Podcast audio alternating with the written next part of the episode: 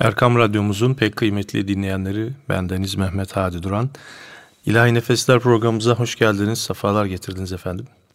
Bugünkü programımızda birbirinden güzel ilahiler sizlere paylaşacağız yine inşallah. Ve bu ilahilerimiz arasında da ibretlik hikayeler e, ve menkıbelerden e, sizlere aktaracağız. İşte onlardan birisinden e, bahsetmek istiyoruz. Mesnevi Şerif'te ibret ve derslerle dolu hikayelerden birisiyle başlıyoruz efendim. Dört adam bir mescitte namaza durmuşlar, ruku ve sucuda koyulmuşlardı.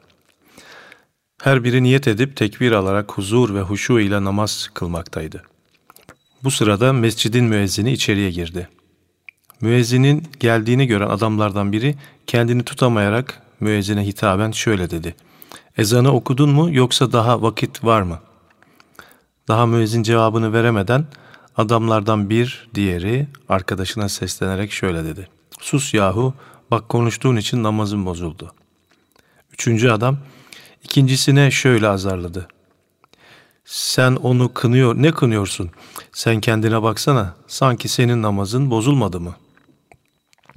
Dördüncü adam da hepsinin duyabileceği şekilde şöyle dedi.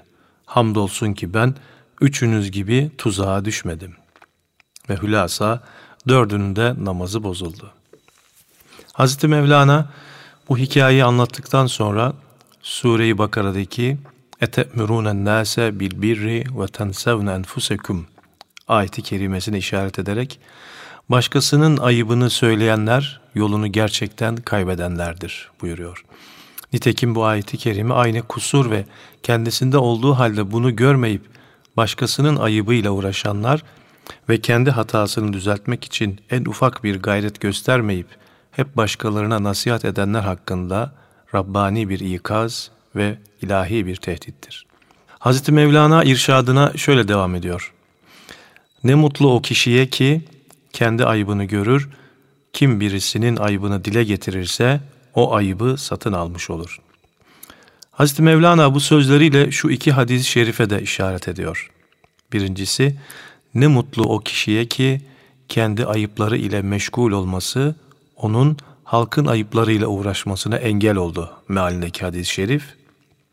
Diğeri de kim bir mümin kardeşini bir kusur ile ayıplarsa o kusuru işlemeden ölmez mealindeki hadis-i şerifidir. Hz. Mevlana ayıplama hastalığına yakalananları şu teşbih ile bir kere daha uyarıyor. Madem ki başında birçok yara var, merhemini kendi başına sürmelisin.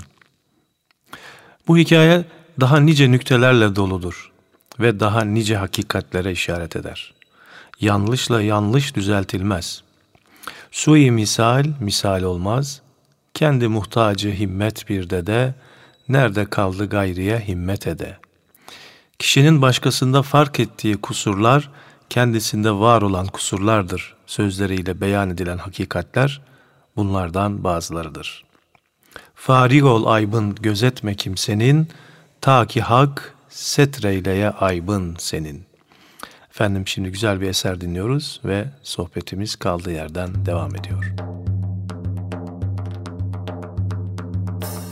Ali almış sancağını eline Ali almış sancağını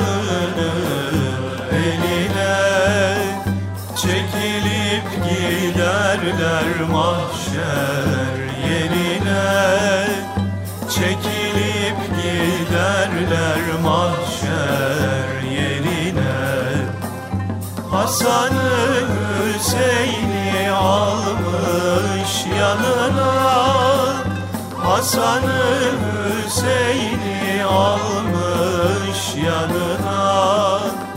Ah ümmetim diye ağlar Muhammed Ah ümmetim diye ağlar Muhammed. Kızım Fatıma'yı sana vereyim. Kızım Fatıma'yı sana vereyim. Ben ümmetsiz cennetini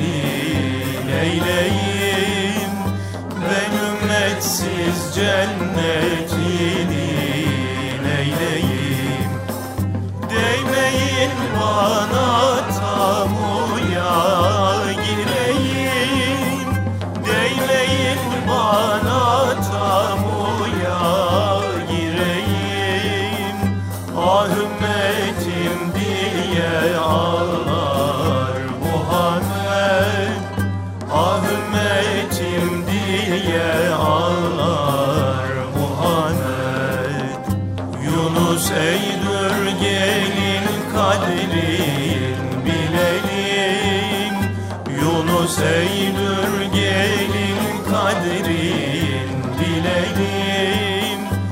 Fırsat eldeyken tevhid edelim Fırsat eldeyken tevhid edelim Ruhu için çok salavat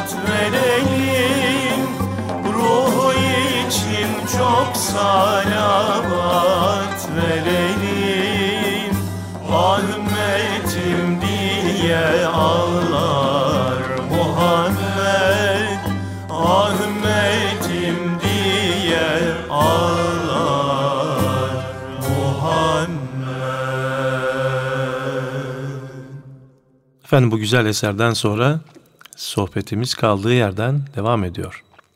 Efendim güzel ses kalbe safa ruha gıdadır.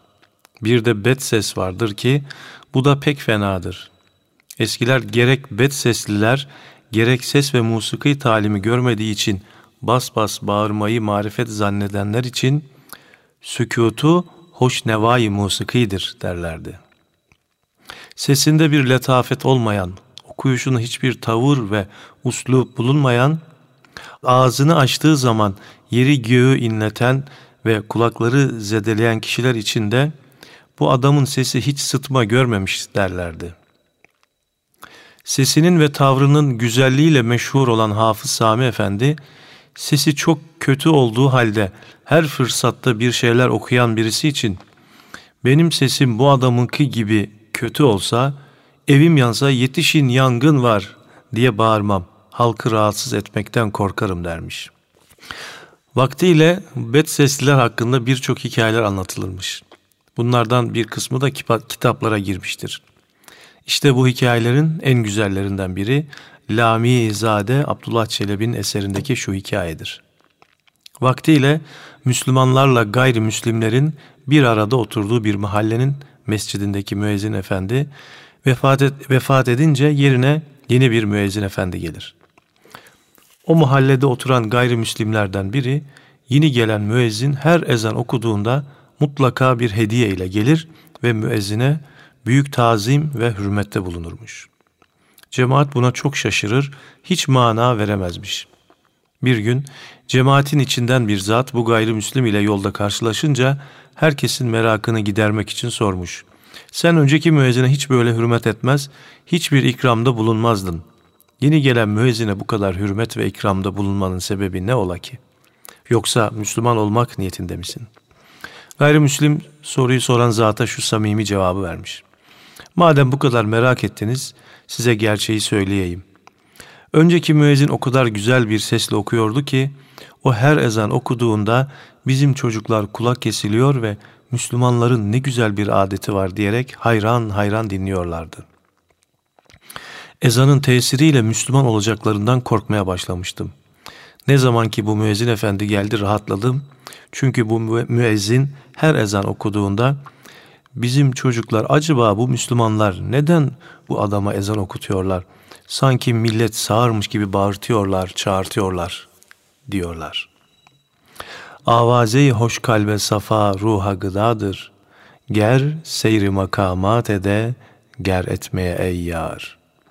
Hulkumi bed hançere-i zişt, zişten elhan, ger bengi namaz olsa eder canı dilfigar. Yani insanları davet noktasında değerli meslektaşlarıma, müezzin kardeşlerime ve imam kardeşlerime önemli ve özel bir görev düştüğünü de bu menkıbeden e, anlıyoruz. İnşallah e, böyle okurlarken ezanlarını daha itina ile daha güzel okumaya gayret ederler. Şimdi bir eser daha dinleyelim ve programımız kaldığı yerden devam etsin efendim. La ilahe illallah La ilahe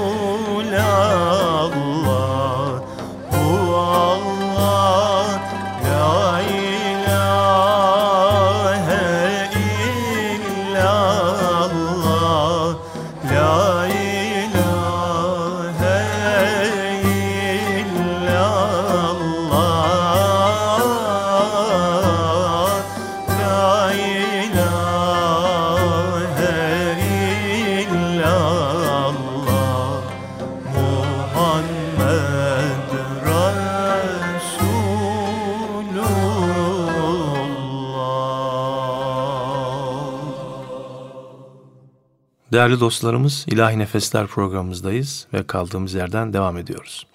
Vaktiyle bir kör dilenci varmış. Gözleri görmediği için iyi para topluyormuş. Adamın birisi bunu takip etmiş. Bakmış dilenci kabristana gidiyor ve el yordamıyla bir kabrin taşını kaldırıp kabrin içine giriyor ve o gün topladığı paraları daha önceden oraya yerleştirdiği cenaze çömleklerine bırakıyormuş. Dilenci işini bitirip de gidince onu takip eden adam çömleklerde ne kadar para varsa hepsini almış. Niyeti de paraları çalıp yemek değilmiş. Maksadı paraları o dilenciye yedirmekmiş. Adam dilenci ölüp gidecek, paralar orada kalacak, paralar bir işe yarasın diye düşünmüş. Ertesi gün dilenci kabristana geldiğinde paraların yerinde yerler estiğini fark etmiş. Oturmuş üzüntüsünden ağlamış. Küfürler savurmuş, oradan kalkmış, tekrar dilendi yere gelmiş ve dilenmeye başlamış. Dilencinin paralarını alan adam yanına yaklaşmış ve baba ne yapıyorsun diye ona laf atmış. Dilenci herkese söylediği gibi adama da Allah rızası için bir sadaka diye yalvarmış. Adam dilenciye kendi parasından birkaç kuruş çıkarıp verdikten sonra karnın aç mı diye sormuş. Dilenci aç tabii fukara adamın karnı tok olur mu demiş. Adam haydi gel seni lokantaya götüreyim beraber yemek yiyelim demiş. Adam dilencinin koluna girmiş ve onu yakındaki bir lokantaya götürmüş. Dilenci için yemek sipariş etmiş. Gelen yemekten bir lokma alıp ağzına atan dilenci hemen adamın yakasına yapışmış. Hemen paraları çıkar, paramı sen aldın diye bağırmaya başlamış. Adam şaşırmış kalmış. Ben hırsız değilim. Niyetim sana bir şey yedirmekte diye mazeret beyan etmiş. Ve peki sen nasıl oldu da paraları benim aldığımı anladın diye sormuş. Dilenci adama şu cevap vermiş. O parayı ben yiyemiyorum. Sen benim paramı bana yedirmeye kalktın ama yiyebilseydim ben kendim yerdim. Lokma gırtlağımdan geçmedi de oradan anladım demiş. Evet efendim Cenab-ı Hak bizlere helal lokma yemeyi nasip eylesin. Helal lokma kazanmayı ve yemeyi nasip etsin. Diyerek şimdi tekrar güzel bir ilahi dinliyoruz efendim. Ben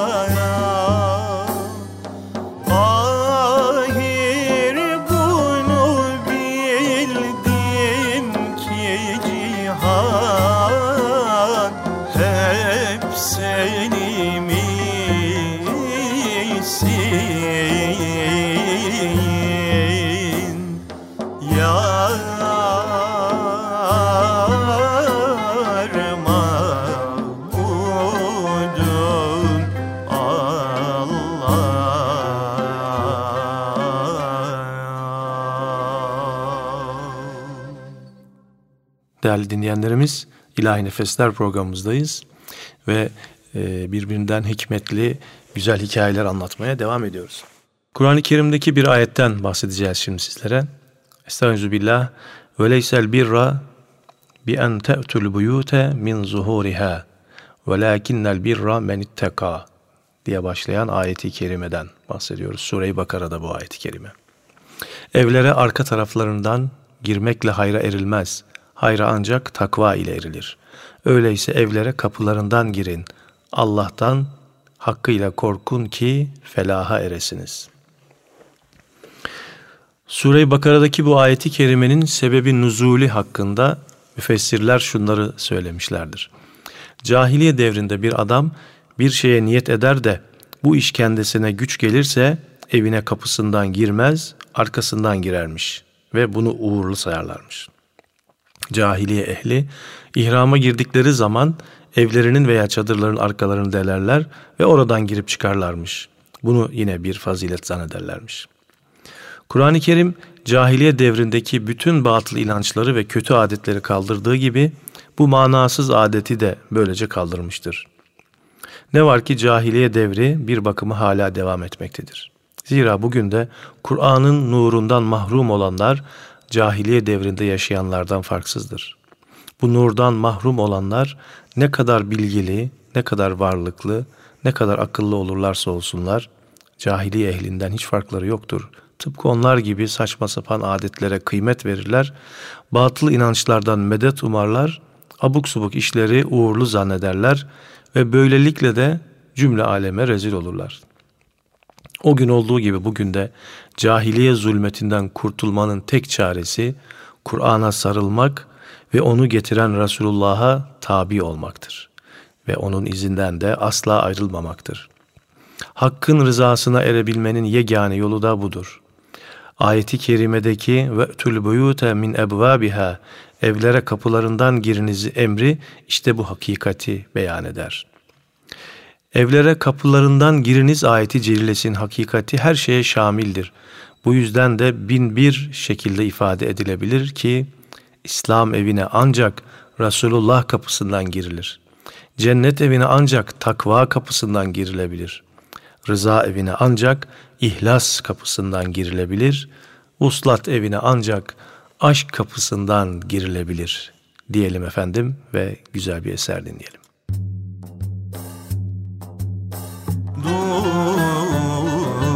Aman durman.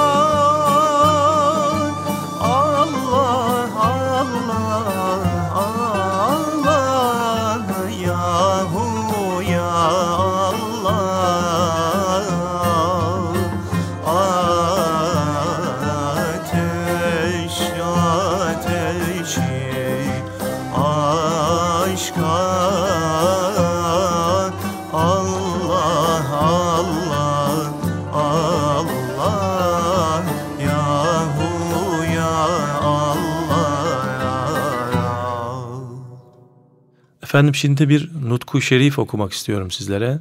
Şeyh Abdurrahman Tırsi Hazretlerine ait. Ne oldu sana eya gönül? Aşkı Habibe mi uğradın? Durmaz akar gözün yaşı, tufanı Nuh'a mı uğradın? Çalkalanırsın derya gibi, ah edersin Yakup gibi, çağlarsın ırmaklar gibi, ayrılığa mı uğradın? Kurudun şol kavlar gibi, hem kızdın hamamlar gibi, tutuştun külhanlar gibi, ateşi aşka mı uğradın? Dala dönmüşken kaddin, ahir olmuşken ömrün, biçe, biçare Züleyha gibi, hüsnü Yusuf'a mı uğradın? Hükmeyleyen kaftan kafa, zincirler uğran devlere, sen Süleyman Nebi gibi, Belkıs-ı Şah'a mı uğradın? Aşk ile meydana girdin, Can terk edip baş oynadın. Mansuri Bağdadi gibi şemsi cihana mı uğradın? Arz eyleyen hakka sözün, mahveyleyen anda özün, Tur dağında Musa gibi nuri hüdaya mı uğradın?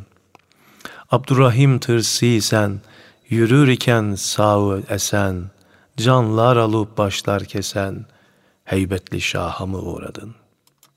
Efendim yine bir mesnevi hikayesinden e, sizlere bir hikaye anlatacağım.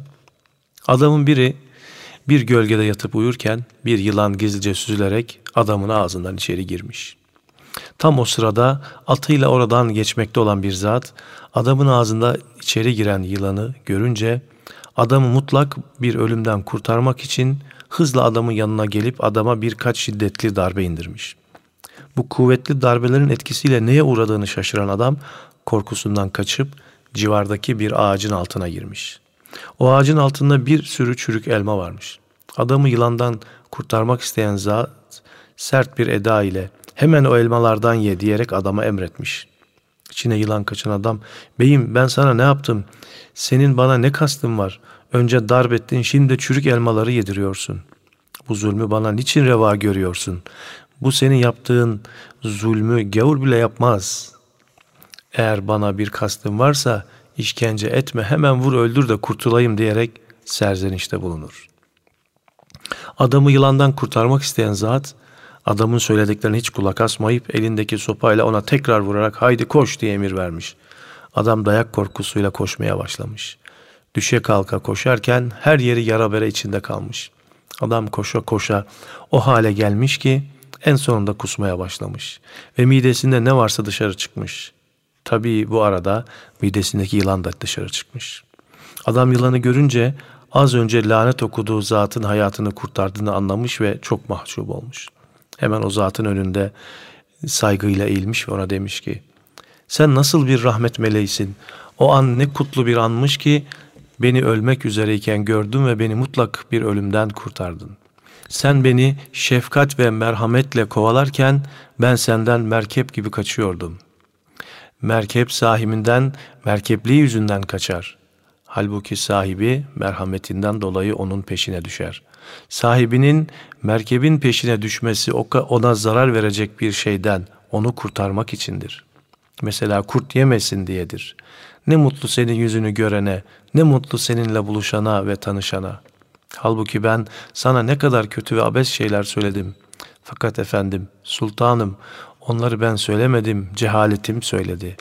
Eğer başıma gelenden azıcık haberim olsaydı, hiç böyle abes şeyler söyler miydim?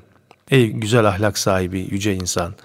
Eğer bana bu hali kinaye ile bile olsa çıtlatsaydın, sana lanet etmezdim. Tam tersi seni överdim. Fakat sen sükut ederek bana karşı kızgın göründün. Cahilliğimden ve deliliğimden söylediğim sözleri lütfen bağışla. Adamı ölümden kurtaran o zat şu cevabı vermiş. Eğer ben sana meseleyi biraz çıtlatsaydım korkudan ödüm patlardı. Sana yılandan bahsetseydim yılanın zehirinden önce korku seni öldürürdü. Eğer sen içindeki yılanı bilseydin ne elma yemeye kuvvetin kalırdı ne yol yürümeye ne de kusmaya. Sen bana durmadan sövüyordun, ben de hiç aldırmadan atımı sürüyordum. İçimden ya Rabbi sen benim işimi kolaylaştır diye dua ediyordum. Sana bir şey söyleyemezdim ama seni kendi haline de bırakamazdım. Devamlı Resulullah'ın kendisine inanmayan ve eziyet eden kavmi için Ya Rabbi kavmime hidayet et. Çünkü onlar bilmiyorlar diye dua ettiği gibi senin için dua ediyordum. Ölüm tehlikesinden kurtulan adam kendisini kurtaran zata şöyle dua ediyormuş. Ey bana saadet ve ikbal getiren yüce insan, Allah'tan hayırlar bul. Bu acizin sana layıkıyla teşekkür etmeye kudreti yok. Senin mükafatını Allah versin. Hazreti Mevlana'nın Mesnevi Şerifinden aldığımız bu hikayedeki remzler şöyledir. Uyuyan adam, gaflet ve zulmet içinde yaşayan insanın remzidir. Yılan, nefsi emmarenin remzidir. Adamın ağzından giren yılanı fark etmemesi, gaflet içinde yaşayan insanın nefsi emmareye esir olmasına işarettir. Nasıl ki insanın midesine giren bir yılanın o insanı öldüreceği muhakkaksa, nefsi emmare yılanı da eğer bertaraf edilmezse insanın manen ölmesi de muhakkaktır. Nefsi emmare yılanını çıkarmak mürşitlerin işidir. Yılan yutan adamı ölümden kurtaran zat mürşidin remzidir. O zatın yılan yutan adama vurması, çürük elma yedirmesi, koşturması, mürşidin nefsini teskiye ettiği kişiye verdiği vazifelere ve seyri sülûk esnasında çekilen zahmetlere remzdir. Yılan tutan adamın kendisini ölümden kurtaran zatı kendisine düşman bilerek ona lanet okuması, nefsi emmaresine tabi olanlar, kişi olan kişiler kendisi hakkında neyin doğru, neyin yanlış olduğunu ayırt edemediklerine ve hep kötüye meylettiklerine işarettir. Adamın yılandan kurtulduktan sonra kendisini kurtaran zata müteşekkir olması ise onu onu övmesi de insanın mürşidin kıymetini ancak nefsi emmaresinden kurtulduktan sonra anlamasına işarettir. Evet efendim. Güzeller Adem'e çok iş ederler, soyarlar akıbet derviş ederler diyor yine şair. Efendim yine güzel bir eser dinleyelim ve sohbetimiz kaldığı yerden devam etsin. Ehli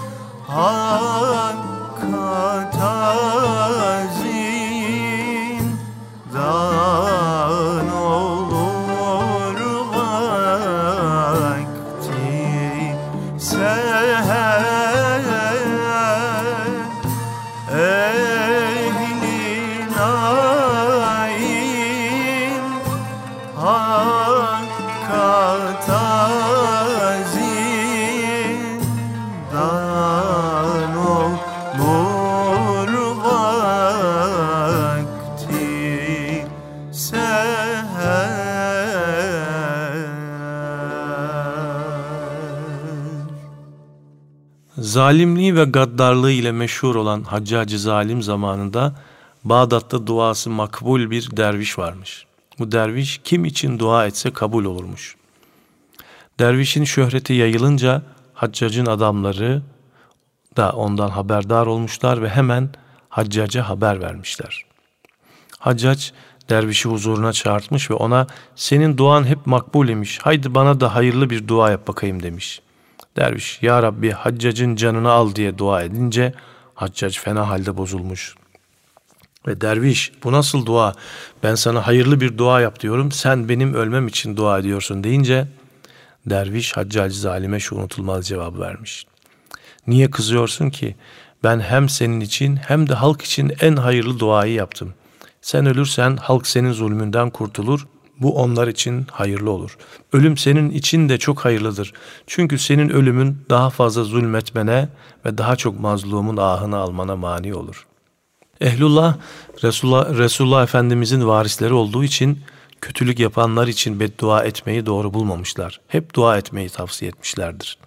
Çünkü Peygamber Efendimizin düsturu kötülük yapana kötülükle karşılık vermemek, hiç kimsenin kötülüğünü istememek, kötülerin helakine değil daima islahına çalışmaktır.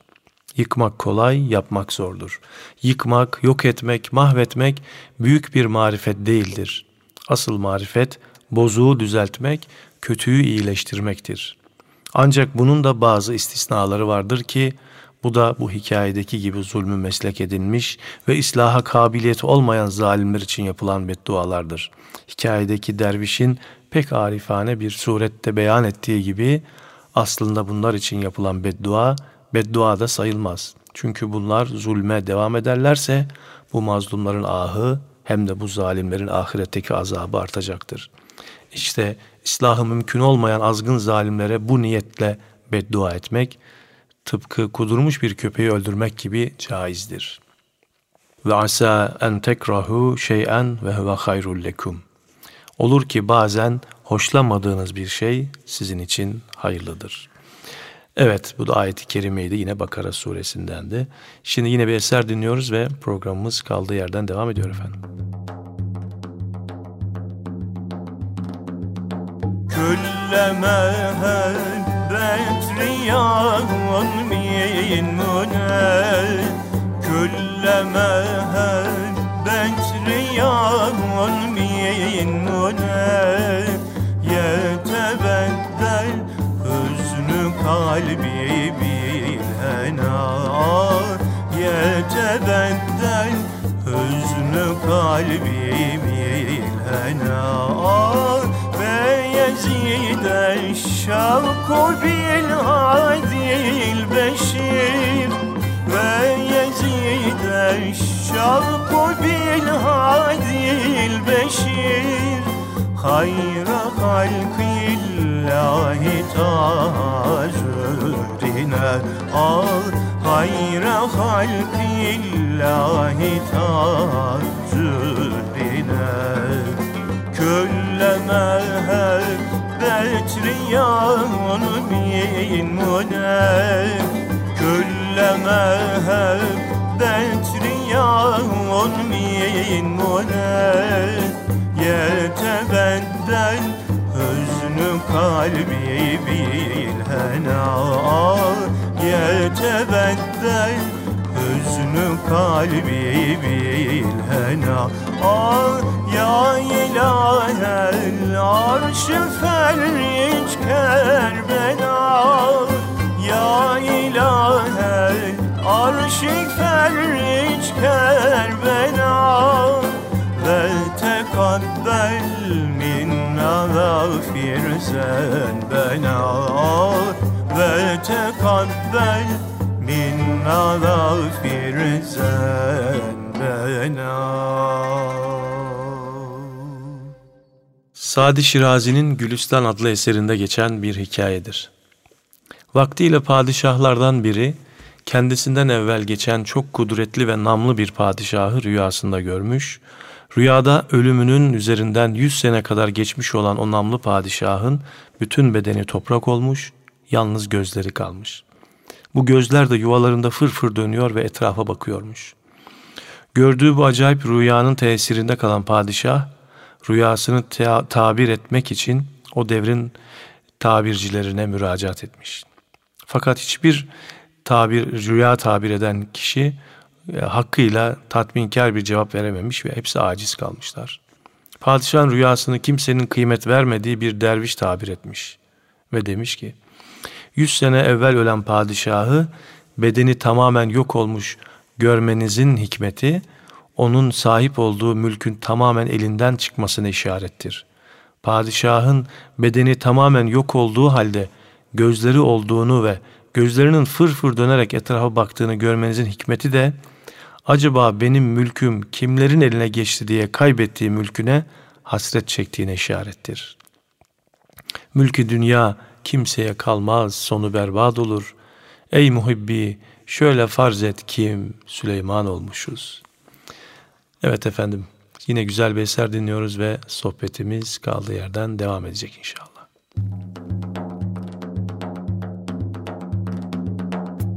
Nice feryat edip zarı kılan ben. Nice feryat edip zarı kılan ben. Nice bu aşk oduna yakılan ben. Nice bu aşk oduna yakılan ben. Ya hay ya hay hay. Ölümden korkmazam be hey yarenler ben korkmazam ve yarenler Budur korkum yardan ki ayrılan ben Budur korkum yardan ki ayrılan ben. Ya hay ya hay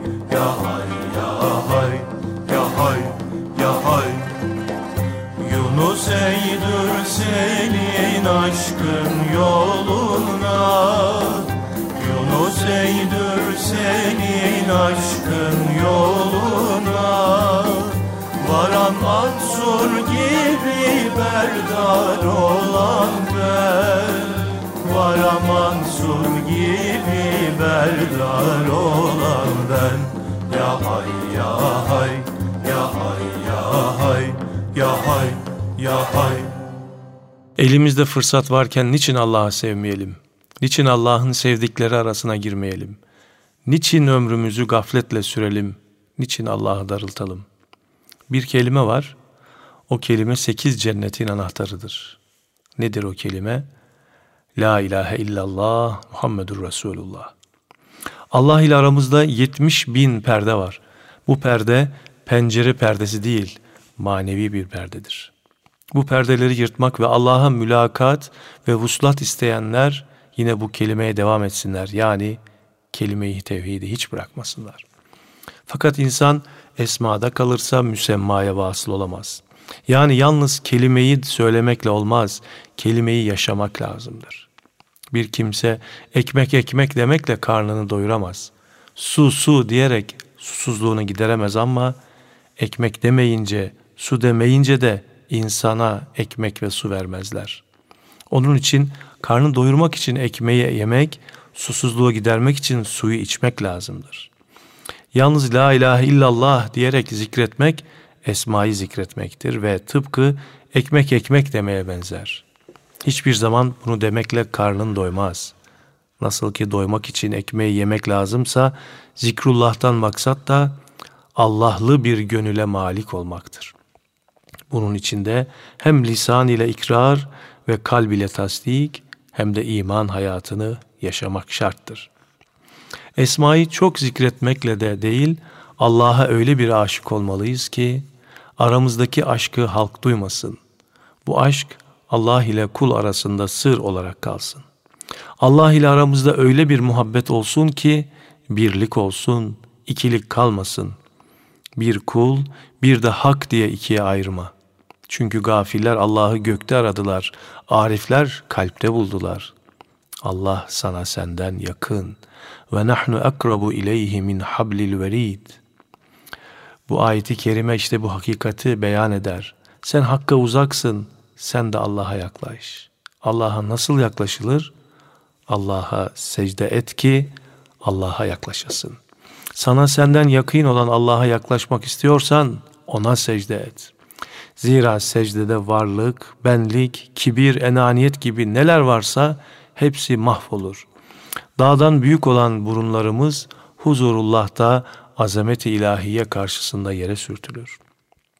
İnsanoğlu neden yaratıldığını unutur da kibirlenir. Hatta Allah'a kafa tutar. Hatta Allah'ı Allah'a isyan eder. Ben düşündüm, ben buldum der. Halbuki bilmez ki bir anda her şey elinden alınır ve bir mikrobun zebunu olur. Hak ile hak olanlara, kendi özün bilenlere, hak yolunda ölenlere kan bahası dinar olmaz. Efendim bu akşamki programımızda birbirinden güzel ve hikmetli hikayeler sizlere aktarmaya gayret ettik. Yüce Rabbim tesirini halka eylesin inşallah. Önce başta nefsimize olmak üzere. Ee, bu vesileyle de e, idrak etmiş olduğumuz üç aylarda Şaban-ı Şerif'teyiz. Yavaş yavaş Ramazan-ı Şerif'e de yanışmaktayız. Yüce Rabbimiz sağlık afiyetle bizleri Ramazan'a da eriştirsin inşallah diyerek programımız burada nihayete eriyor. Yine birbirinden güzel ilahilerle sizlere veda ediyoruz efendim. Allah'a emanet olun. Ya Rabbi aşkın ver bana efendim Ya Rabbi aşkın